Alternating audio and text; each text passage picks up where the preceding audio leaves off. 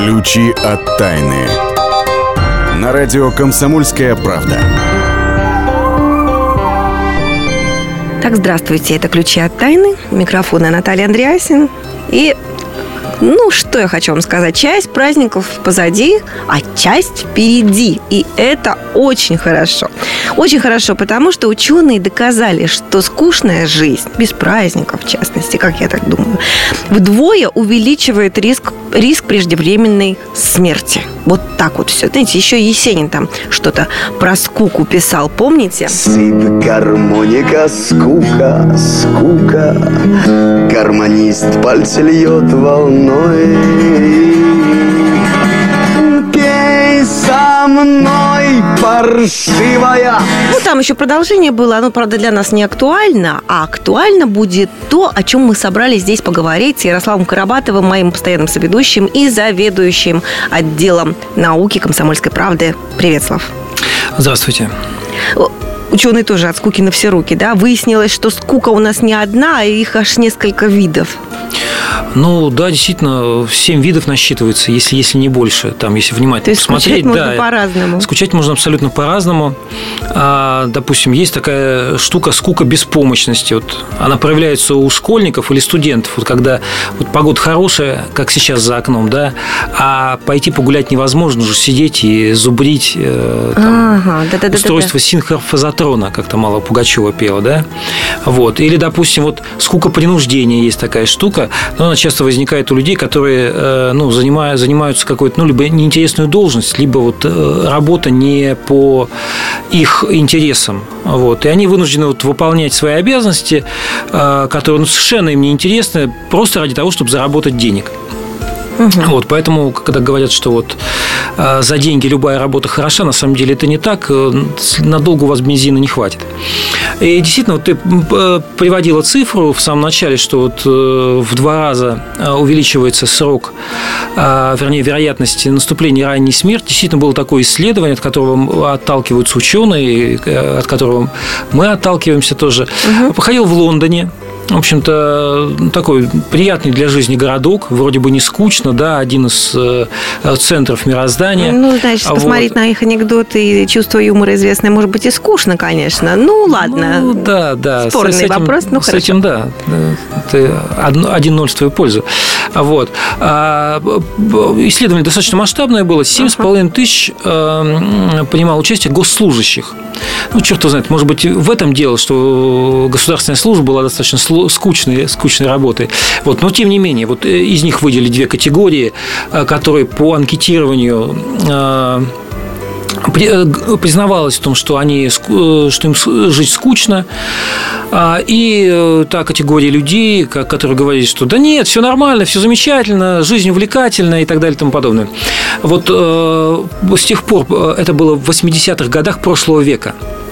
И а, результаты как раз подоспели вот к этому времени, потому что единственный способ узнать, как это влияет на продолжительность жизни, это посмотреть, значит, э, кто в итоге попал на кладбище, а кто, а кто еще да, изрядное время. а, э, коптит, жив курилка, да? И вот выяснилось, что среди тех, кто действительно считает, что да, вот жизнь моя унылая и скучная, вот я сижу там с 8 до, до 6 на работе, а потом вот пытаюсь как-то там взбодриться. Вот та- такая категория людей, а, вот она в два раза чаще, и их настигает вот э, такая штука, как ранняя смерть. А, ну, ученые начали копать, почему это, почему это происходит, и выяснили, оказывается, а, что, во-первых, а, скука скуки рознь. Что скучать на самом деле надо. Ну вот начинается. Это парадоксальная вещь. Абсолютно. А, Первую да. часть программы ты нам рассказал совершенно про другое. Ну ладно, значит, а потому что скучать нужно. скука Почему? – это не что иное, как а, источник вдохновения. Да, да. А, Значит, э, ученые проводили эксперимент. А, и э, значит, э, приглашали студентов в аудитории, э, делили их на две группы. Одни студенты перед тем, как выполнять творческое задание, ну, там из, из нескольких частей состояло, а, перед тем, как выполнять творческое задание, должны были заниматься рутинной, совершенно скучной uh-huh. работой. То есть им нужно было переписывать, тупо переписывать телефонный справочник. Бессмысленная работа абсолютно. С самого начала говорили, ребята, вот, то, что вы занимаетесь, ну, это никому не нужно. Uh-huh. И вот они переписывали, значит, на протяжении 45 минут вот это вот там Наталья Андреасин, телефон такой-то. А потом, спустя 45 минут, им давали творческое задание. Так вот, оказывается, что люди, которые вот перед тем, как к нему приступать, э, испытывают ощущение скуки, безделия, э, они с творческим заданием справлялись гораздо лучше, где-то процентов на 50. Во-первых, существует у человека э, так называемая пассивная система работы мозга. А, тоже очень интересная штука.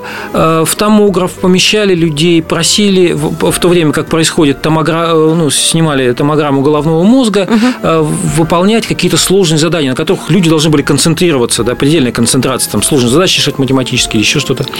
Вот, и выяснилось, оказывается, что при выполнении этих сложных заданий отдельные участки головного мозга, их активность падает. Угу начали выяснять, в чем причина. И э, вот выяснили вот этот феномен, наверное, он э, известен многим людям по опыту, что вот если ты предельно мотивирован а, и сконцентрирован на выполнении какой-то задачи, вот тебе ее очень сложно выполнить, нежели если ты э, отвлекаешься, если ты ну, не, не тупо сидишь вот целый рабочий день над, над, над каким-то творческим над, заданием. Да, а пошел погулял, пошел поболтал с кем-то, кофейку попил. Мы воспринимаем таких людей как ну, бездельников, да, вернее, не мы, а начальство. Вот не дай бог оно узнает, что ты над подготовкой заметки работаешь именно таким образом. Вот. На самом деле все объясняется очень просто. А, дело в том, что действительно существует вот эта а, пассивная система работы мозга, и она а, в процессе мышления играет очень важную роль. Дело в том, что ну вот образное такое сравнение. Вот когда работают спасатели над э, разборами завалов во время землетрясений, да, они делают минуты тишины. И вот в эти минуты тишины слышны голоса людей, которые находятся под завалами. Вот точно то же самое нужно делать и э, людям, которые хотят какую-то задачу. Делать минуты тишины. Отвлекаться от какой-то супер э, сложной темы, да, и просто бездельничать. Мы с вами следующей части программы отправимся путешествовать, как всегда, в рубрику «Места силы», а потом узнаем, что ученые выяснили насчет потребления спиртного. Оказывается, никакого отношения к стрессу это не имеет. Не переключайтесь. Ключи от тайны. Каждую субботу с 16 до 17 часов на радиостанции «Комсомольская правда» я, Леонид Альшанский, почетный адвокат России, веду передачу «Народный адвокат» и отвечаю на ваши вопросы по проблемам административного права, ГАИ, таможенник, пограничник, гражданского права, дачной амнистии, земельных отношений, обманы страховых компаний. Обо всем этом вы услышите в наших передачах каждую субботу с 16 до 17 часов. Ключи от тайны. На радио «Комсомольская правда». Итак, это ключи от тайны, и мы отправляемся в нашу постоянную рубрику «Места силы». Места силы. На этот раз э, место силы выбрали мы вместе с Ксенией Колесовой, которая нас постоянно э, возит по этим самым местам, э, под Выборгом. Это парк Монрепо единственный в России скальный пейзажный парк 18-19 веков, но не это самое главное. А самое главное, что, наверное, этот парк несет такой покой и такой настрой на философию. Может быть, это связано с тем, что в переводе с французского он означает как раз «мой покой». Догадываться больше не будем, потому что Ксения Колесова с нами на связи. Ксения, здравствуйте. Здравствуйте, Наталья, здравствуйте, радиослушатели. Ну, на самом деле, если кто-то хочет узнать э, историю этого парка, она обширная, там можно бесконечно на экскурсии ходить, за каждой экскурсии и узнавать такую историческую часть этого парка. Но нам же действительно интересно узнать, почему это является местом силы. Угу. Вот а, э, тут перекличка такая идет с исторической справочкой, да. А, на самом деле одним из владельцев поместья а, был Людвиг Генрих Николай, который вплотную занимался вот облагораживанием парка усадьбы. Это воспитатель Павла, он романтик и верил в красоту, любовь. И вот когда он вышел в отставку, он напрямую себя посвятил этому парку, и а, в этом парке значит, а, закладывал тропу, э, тропы, тропа, тропа размышлений или э, китайские мостики. То есть формировал так вот ауру любви. И вот, э, как говорят эзотерики, да, как говорят люди, которые питаются такой энергией, о, о том, что здесь, в этом месте э, совмещены такие сущности, где любовь и смерть вот неожиданный такой вот э, мостик, да, любовью и смертью. Так немножко а, жутковато становится от такого совмещения. На самом деле, как вот э, Людвиг Генрих Николаи говорил, что это понятие, которое рядом, просто нужно через любовь прийти, прожить жизнь с любовью и прийти вот э, к какой-то точке, да. Там даже есть такая, такая точка в парке, конец света называется. То есть вы идете по тропе, вы идете через различные места э, силы, и вот э, такая э, получается, как бы приходите к концу света. Вот на самом деле таким популярным местом силы в парке относятся три. Это остров мертвых, такая высокая пирамидальная скала, она увенчана усыпальницей, напоминает замок на, на, на острове. Uh-huh остров Любви. Это такой скалистый островок. Он в восточной стороне парка находится. И, и что интересно, это целебный а, радоновый источник нарцисс называется. Говорят, что этот источник полезен для зрения. Э, на самом деле э, изучали состав этого источника целебной воды, э, его и пришли к выводу, что там есть такие радоновые частицы, которые вот и делают этот источник целебным. Дескать, вот вода, которая просачивается между скальных пород, вот обогащается радоном. Что это а, за источник? Деле... В нем можно полежать в этих водах, или ты просто приходишь с бутылочкой, условно говоря, набираешь Нет, с собой? Э, ну, на самом деле, на сегодняшний день рекомендуют э, эту воду пить, если честно, потому что э, она, ну, нужно сейчас привести источник в нормальное состояние. То есть его давно никто не занимался, никто не чистил. Но вообще еще в 19 веке э, этим, этой водой лечились. Но умыться-то точно такой водичкой можно. Лицо умыть, глаза, э, руки помыть. И вот э, считается, что такой источник исцеляет, вода из этого источника исцеляет. Вот. Ну, а почему мы же знаем, да, что место силы, оно же не просто так, а, только за счет каких-то исторических таких э, сооружений, да, появляется. А угу. на самом деле в древности на месте парка Монрепо существовало карельское древнее поселение. И вот считается, что там также проводились э, различные сакральные ритуалы, которые и напитали особой энергетикой это место. И вот э, поскольку э, э, это место такое, такое, такое насыщенное энергетически, поэтому и сегодня там люди ощущают прилив сил. Оно больше, наверное, такой парк советует тем, кто хочет привести свои мысли в порядок. Поэтому призывал как раз Николай, призывал к тому, чтобы по этому парку гуляли, размышляли и приводили свои мысли в порядок. Именно поэтому тропа называется тропой размышлений. Спасибо большое. Ксе- Ксения Колесова да, нас практически уже отправила туда. Но для тех, кто еще не выбрался в то место, которое вот мы описывали, в данном случае парк Манурипо под Выборгом, у нас есть рубрика «Бабушкин оберег». Бабушкин оберег. И сегодня мы хотели рассказать, как сделать браслет Шамбала и от чего он защищает.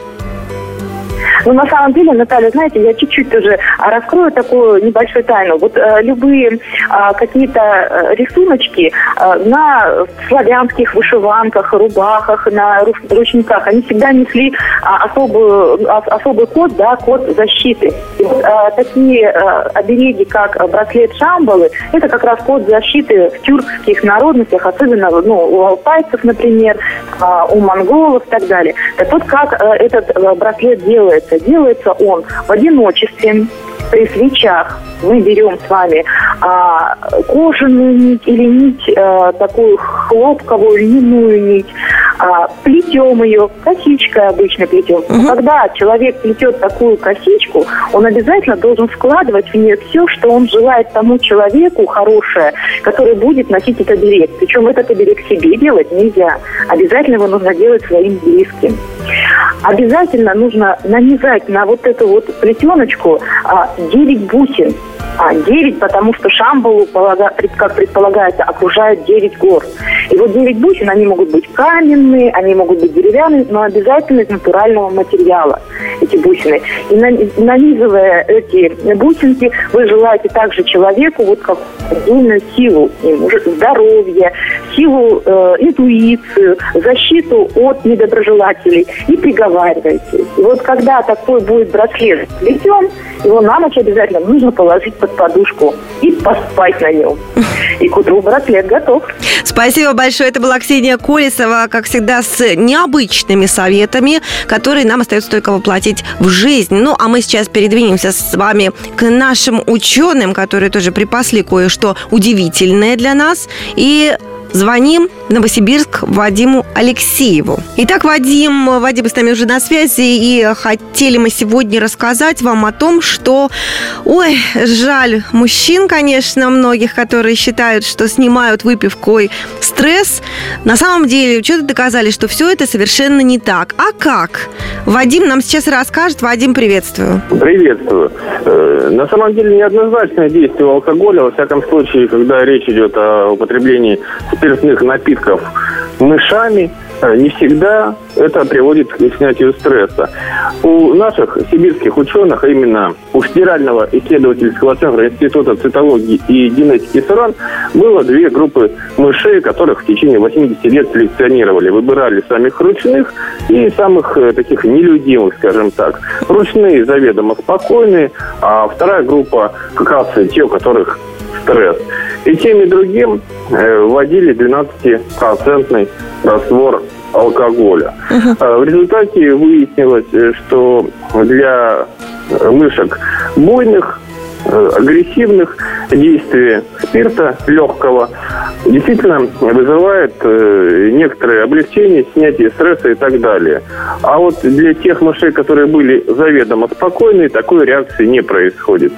То есть, если мы будем проецировать ситуацию на Homo sapiens, можно предполагать, что человек спокойный, мирный, мягкий, он э, не будет в результате потребления спиртных напитков становиться еще мягче и добрее. Скорее станет тревожным, буйным и так далее. Более того, мягкие добрые мышки оказались более восприимчивы и быстрее при, привыкали к напитку, то есть, иначе говоря, становились алкоголиками. Ну что ж, бедные мышки, так и хочется сказать. Алкоголики, конечно, спасибо за такой результат исследований не скажут, но зато, я думаю, много кто скажет еще. Большое спасибо. Вадим Алексеев продолжает следить за исследованиями наших ученых и рассказывать нам. Мы сейчас прервемся ненадолго, вернемся в следующую нашу рубрику «Почемучка». Узнаем, а, как ученые выяснили, что человек, оказывается, принюхивается к окружающему миру не только носом, а еще кое-какими органами. Выясним. Ключи от тайны.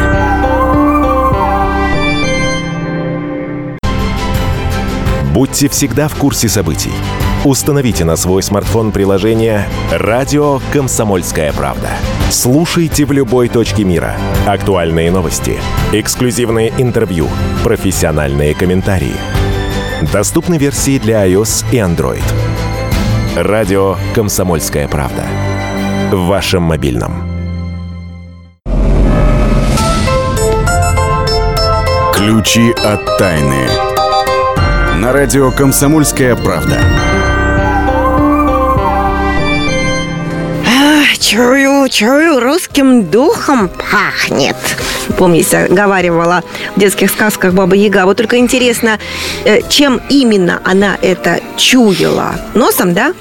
Ну, вот и не обязательно совершенно. Дело в том, что ученые выяснили, человек принюхивается не только носом. А почему? Выясним вот в этой нашей рубрике «Почемучка». Почемучка. А точнее все узнаем у Владимира Логовского, нашего научного обозревателя. Володя, здравствуйте. Здравствуйте. Вот для меня откровением было что человек действительно принюхивается не только носом.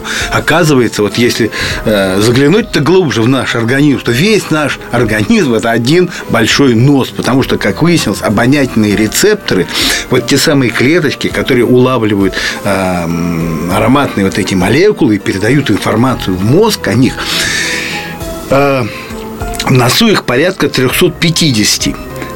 И примерно столько же разбросано еще по всему, по всему телу. То есть это, так сказать, привет Гоголю, да? Нос, сплошной нос. Выясняется, что они есть в сердце, в печени, в желудке, в легких, в почках. Весь организм зачем-то насыщен вот этими а, обонятельными рецепторами. И ты, и ты и не поверишь, совсем просто а, совсем просто откровение. Ты не поверишь, где нашли обонятельные рецепторы. Я не знаю, как у вас, не знаю, как у вас у женщин, но у мужиков их нашли вот в том самом интимном месте. И к чему это самое интимное место, страшно сказать, принюхивается? А, да страшно даже ответить. Понимаешь, ну, может быть, в этом, в этом вот такой, таком удивительном ответе и кроется, знаешь ли, причина какой-нибудь внезапной половой слабости мужчины. А, а таких случаев полно. Нормальный мужик, да, и вдруг встречается какой-то понравившийся ему женщины. И тут мат, осечка, осечка в постель. Он понять ничего не может. Не может. Типа, мама как переутомился, знаете ли, что-то на работе, там у него голова, да как, как голова. Может быть, вот вот, этот, вот эти рецепторы, которые расположены в этом месте, что-то не тот, унюхали, понимаешь, и пошел отказ в осуществлении э, и, и, интимных, интимных отношений. Вот а как мы важно все устал, прислушиваться устал, к нашему устал. организму. Вот, вот чего может ну, пренебрежением, э, значит, вот этим. Может быть, действительно такой, такой, такой секрет есть. А недавно так вообще нашли обонятельный рецептор вообще в коже человека. Знаешь, вот кожа человека тоже один большой, как оказалось, нос. Эксперимент ставили э, в Ружском университете. Знаете, вообще все эти немцы почему-то э, продвинулись далеко вот в поисках э, вот этих обонятельных рецепторов. Там институт Лейбница, uh-huh. институт Вейсмана. Вот э, Давичи Ружский университет ставили эксперимент вот с маслом сандалового дерева. Синтетический аромат, аромат такой, сандалор называется. И вот мазали и, и реагировали. Выяснили, что кожа реагирует вот на, на вот этот запах, по крайней мере, очень активно. Может, есть другие какие-то запахи, может, она на все реагирует, но на это точно. То есть, есть физиологическая А как реагировала? Реакция. То есть, хорошо, плохо? То есть, нравилась кожа или не нравилась? Нравилось. А какой вывод из этого можно сделать? А, ну, вот знаешь, менялись процессы в коже. И тут, и вот то самое удивительное, что вот эти кожные рецепторы, они почему-то не посылают информацию в мозг, а как-то сами по себе на уровне вот, ну, я не знаю даже на уровне чего они действуют, но э, как-то вот с организмом обмениваются, а до мозга, э, значит, не доходит эта информация. И вот начинается там клетки куда-то начинают активнее мигрировать, регенерировать, угу. повышается активность кожного, кожного покрова. И в ответ на э, вот эту вот такую обонятельную функцию кожи. Так То может... есть коже в данном случае мозг не нужен, она просто сама обновляется по, и Сама по себе моложе. начинает реагировать на запахи. Угу. Ну, чтобы, знаешь, если все мозг загружать, так это, ну, вообще не хватит нам одной нашей-то головы, чтобы всеми процессами. Они где-то, как это называется, на региональном уровне решают на вот эти вопросы самоуправления, защиты кожи, ее регенерации. Понимаешь? Кстати, Это... насчет мозга. Угу. Правда ли, что еще один мозг, кстати, о наших внутренних органах обнаружили совершенно в другом месте? И, Желудки, и не спиной. Да? Да, ну, да, это, да. кстати, вдогонку нашим вот этим э, как, как-то самоуправ... вопросом самоуправления организма угу. э, в желудке, да, нервные клетки, даже такая новая наука получилась, э, нейрогастро энтерология. Вот, то есть э, исследование вот этих нервных, нервных реакций, а клетки нервные почти, почти, как в, почти как в мозгу. То есть э, что-то там себе желудок думает. И, может быть, тоже вот ему часть функций мозг, вот это э, головной, спинной передали своему желудочному собрату, что он тоже решал какие-то, знаешь, э, какие-то проблемы. А в обратную сторону желудочный мозг, соответственно, передает какую-то информацию? А как же? Они тоже как-то обмениваются, понимаешь? Взаимодействуют, Взаимодействуют. Да? В отличие от кожи. Э, может быть, от этого э, и, и зависит выработка привычек. Знаешь, вот это нравится, вот это, вот это, вот это не нравится. Понимаешь, ну вот ребенок, что ему может не нравиться? Он говорит, нет, я это есть не буду, мне это не нравится. А у него желудочный мозг его что-то что решил. Ну и также пристрастие, вот не знаю, вот у меня папа любил пенки от молока есть, я нет. Вот его мозг решил, что их можно есть, а я реш... а мой решил, что их есть нельзя. Вот хотя совершенно головой понять некоторые решения невозможно. Как невозможно понять головой а, вот эту ужасную реакцию желудочного мозга, ну, так называемая медвежья болезнь. Ну, угу. совершенно. Ну, ты не можешь ей управлять. Оно само сами решают. Почему? Разве ты не можешь этим управлять, если мы знаем, что это связано со стрессом, да, когда человек находится в стрессе, именно тот момент и появляется медвежья болезнь. То Когда есть... процесс уже синициирован, выражаясь научным языком, ты уже управлять им не сможешь. А зачем нам тогда эти все открытия про то, что у нас оказывается мозг еще и в желудке? То есть каким образом мы можем это на благо человечества использовать? Вот ученые говорят, что если мы вот э, освоим, поймем вот эти процессы нервные, которые происходят вот в других мозгах, в желудочном, мы сможем угу. лечить желудочные заболевания вплоть до язвы желудка, извините, какими-то э, психическими методами психологов, что ли, знаешь. Я поговорил с больным, к примеру, и его желудочный мозг успокоится, и, скажем, так, э, не будет там условий для продолжения язвенной болезни. Ну, или и таким же заживет. образом можно влиять на диету, на убеждение себя в том, что нужно есть, что нельзя есть, и так далее, и так далее. Конечно убеждать э, вот с помощью головного мозга как-то воздействовать на желудочный, чтобы внушить желудочному мозгу, что полезно есть вот это, вот это, вот это. А с другой стороны, понимаешь, вот ты говоришь, э, начинаешь внушать, полезно вот это, вот это, вот это. А желудочный мозг в отказ уходит. А может быть, твоему желудку, вооруженному своим собственным мозгом, эта диета совершенно ни к чему, и он совершенно справедливо сопротивляется. Поэтому нужно просто уметь прислушиваться к себе. Это, собственно говоря, то, о чем сегодня говорил наш научный обозреватель Владимир Логовский. Большое спасибо. Мы сейчас прервемся ненадолго. Я вас оставлю с нашей постоянной рубрикой «Темные истории», которые вы послушаете про эксперимент по превращению военного корабля в невидимку. А потом вернемся в эту студию. Темные истории на радио «Комсомольская правда». В октябре 1943 года американские военные на морской базе близ Филадельфии провели уникальный эксперимент. Они превратили эсминец «Элдридж» в невидимку. Для этого по их заказу ученые создали электромагнитную систему, которая основывалась на единой теории поля Альберта Эйнштейна – Сразу после начала эксперимента корабль исчез, хотя на воде осталось углубление от его корпуса. В то же самое время Элдридж появился на военно-морской базе США в Норфолке. Его видели многие – Однако через несколько минут он растаял в воздухе и вернулся в Филадельфию. Спустя только 15 лет простые американцы узнали об эксперименте. Появились сообщения, что многие члены экипажа эсминца умерли, а выживших поместили в закрытую психбольницу. Несколько десятилетий ученые и уфологи пытались определить, насколько правдоподобна история с экспериментом по превращению военного корабля в невидимку. Точку в спорах, казалось бы, должны были поставить моряки Селдриджа. В 1999 году они собрались на встречу ветеранов. Их было 15 человек, в том числе и капитан, которому исполнилось 84 года. Все они находились в здравом уме и только посмеивались над расспросами журналистов о тайном эксперименте над собой. Но тогда как быть с очевидцами? Темные истории. Ключи от тайны.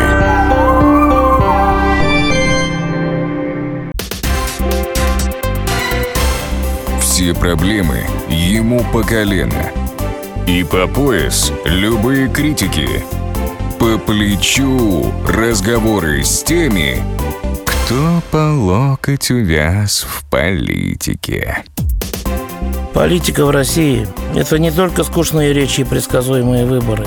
Политика в России – это еще и яркое шоу. Это и схватка не только идеологии платформ, но и характеров и личностей. И потому программа о политике должна быть бескомпромиссной и жесткой, потому что веду ее я, Александр Гришин, политический обозреватель «Комсомольской правды». Политическое шоу «Руки по локоть» с Александром Гришиным. Слушайте каждый вторник в 16.05 по московскому времени. Ключи от тайны. На радио «Комсомольская правда». Так, ну, заключительную часть программы «Ключи от тайны» я хочу начать с нашей рубрики «Научная полиция нравов».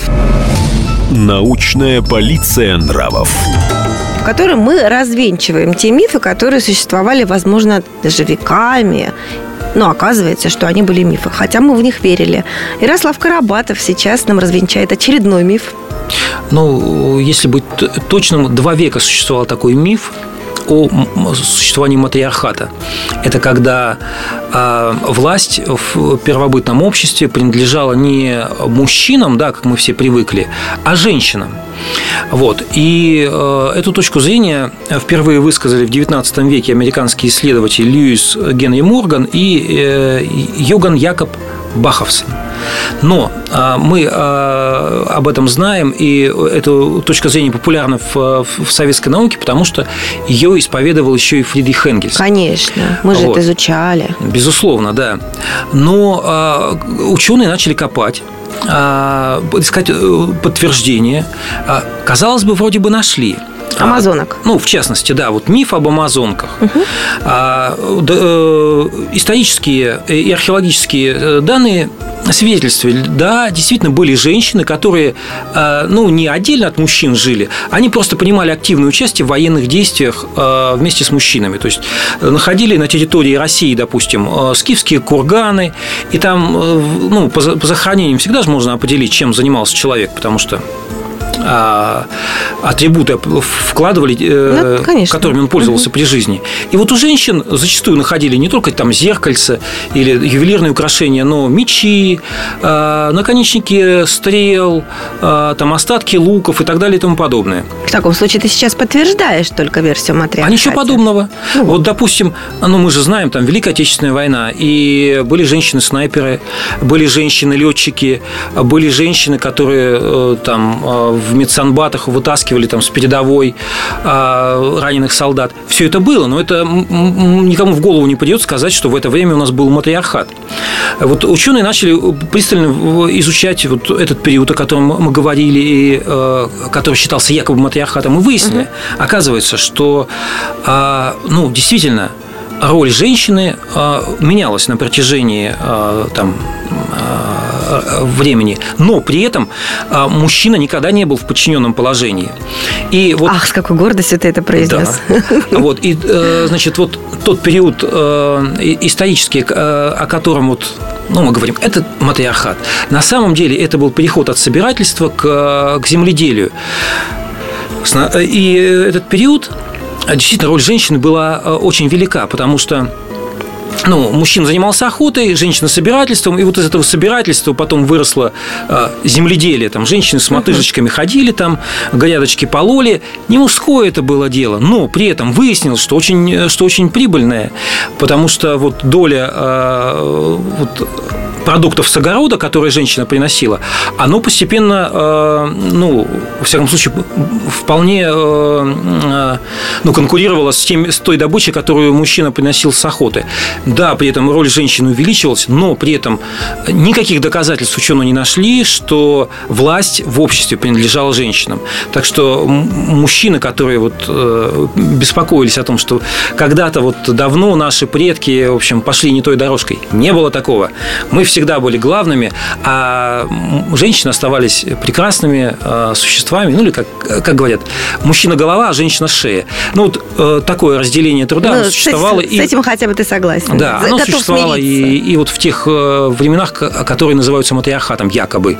Мне кажется, что вот эту вот теорию развенчания мифа про матриархат, который якобы миф, придумали какие-то женоненавистники. Ну, ладно, может быть, мы к этому когда-нибудь вернемся, поверим тебе на слово. Зато, а, переходя к следующей теме, большой любитель сельского хозяйства придумал следующую вещь, которую мы с тобой хотели, про которую мы с тобой хотели рассказать, как картофель собираются на самом деле выращивать на полном серьезе на Марсе.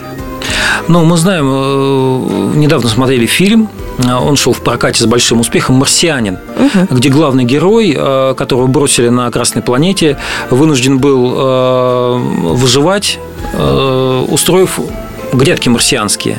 И посадил там картофель. Ну, сюжет фантастический, но а, ученые причем специалисты НАСА и э, биологи из Международного центра картофеля, есть, оказывается, такой, они подумали, а чертовски же интересная идея, потому что колонизация Марса, вот мы знаем несколько проектов на эту тему, невозможно а, без э, выращивания э, продуктов питания на Красной планете. Ну, есть же там что-то нужно Да, вот будет этот северный- колонизаторам Марса. Да, северный завоз в условиях космоса он нереален.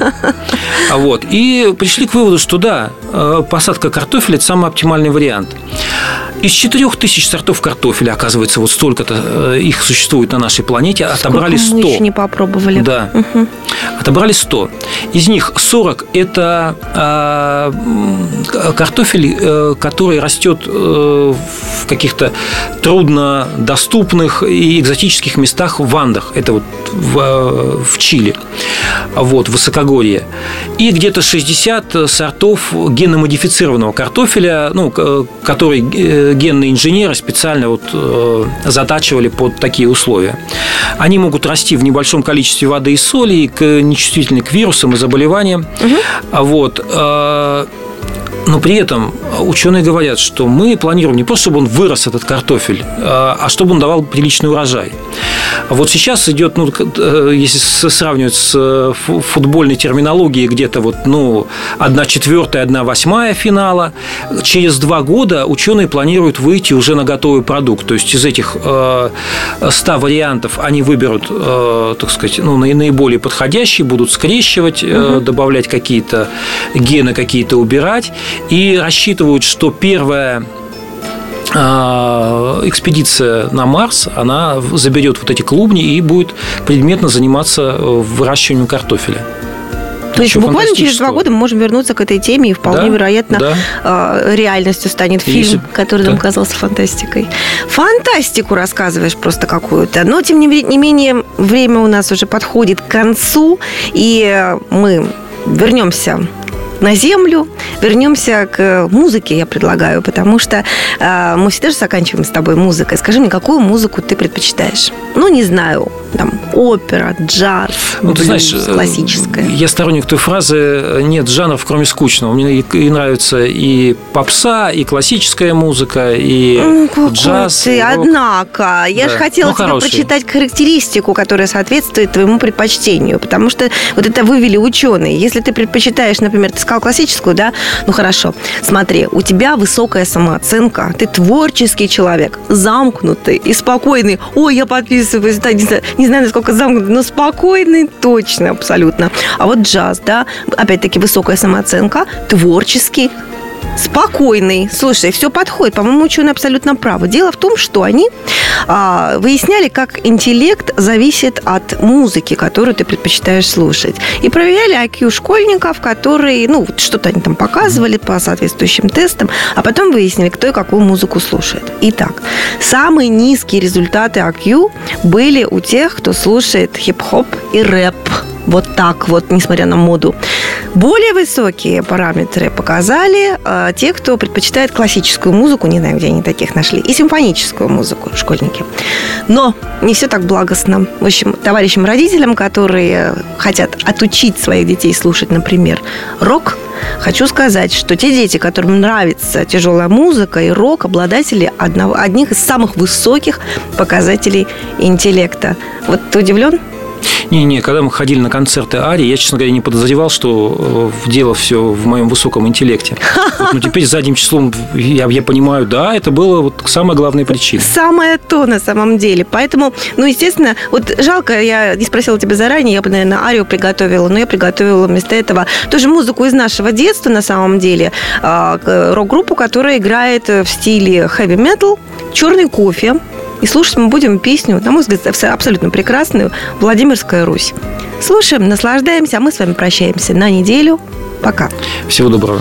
Заколочено на крест окно Молчаливо у Бога убранство Но зато старым стенам дано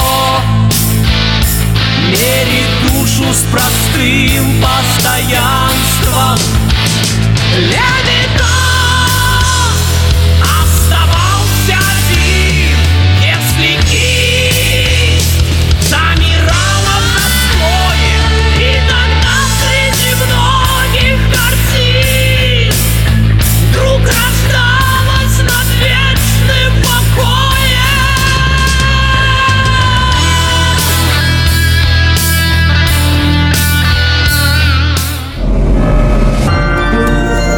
Ключи от тайны.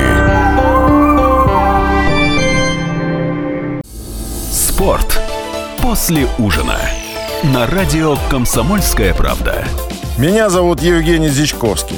И на выходных я занимаюсь спортом. Ну как занимаюсь? Слежу за спортивными событиями.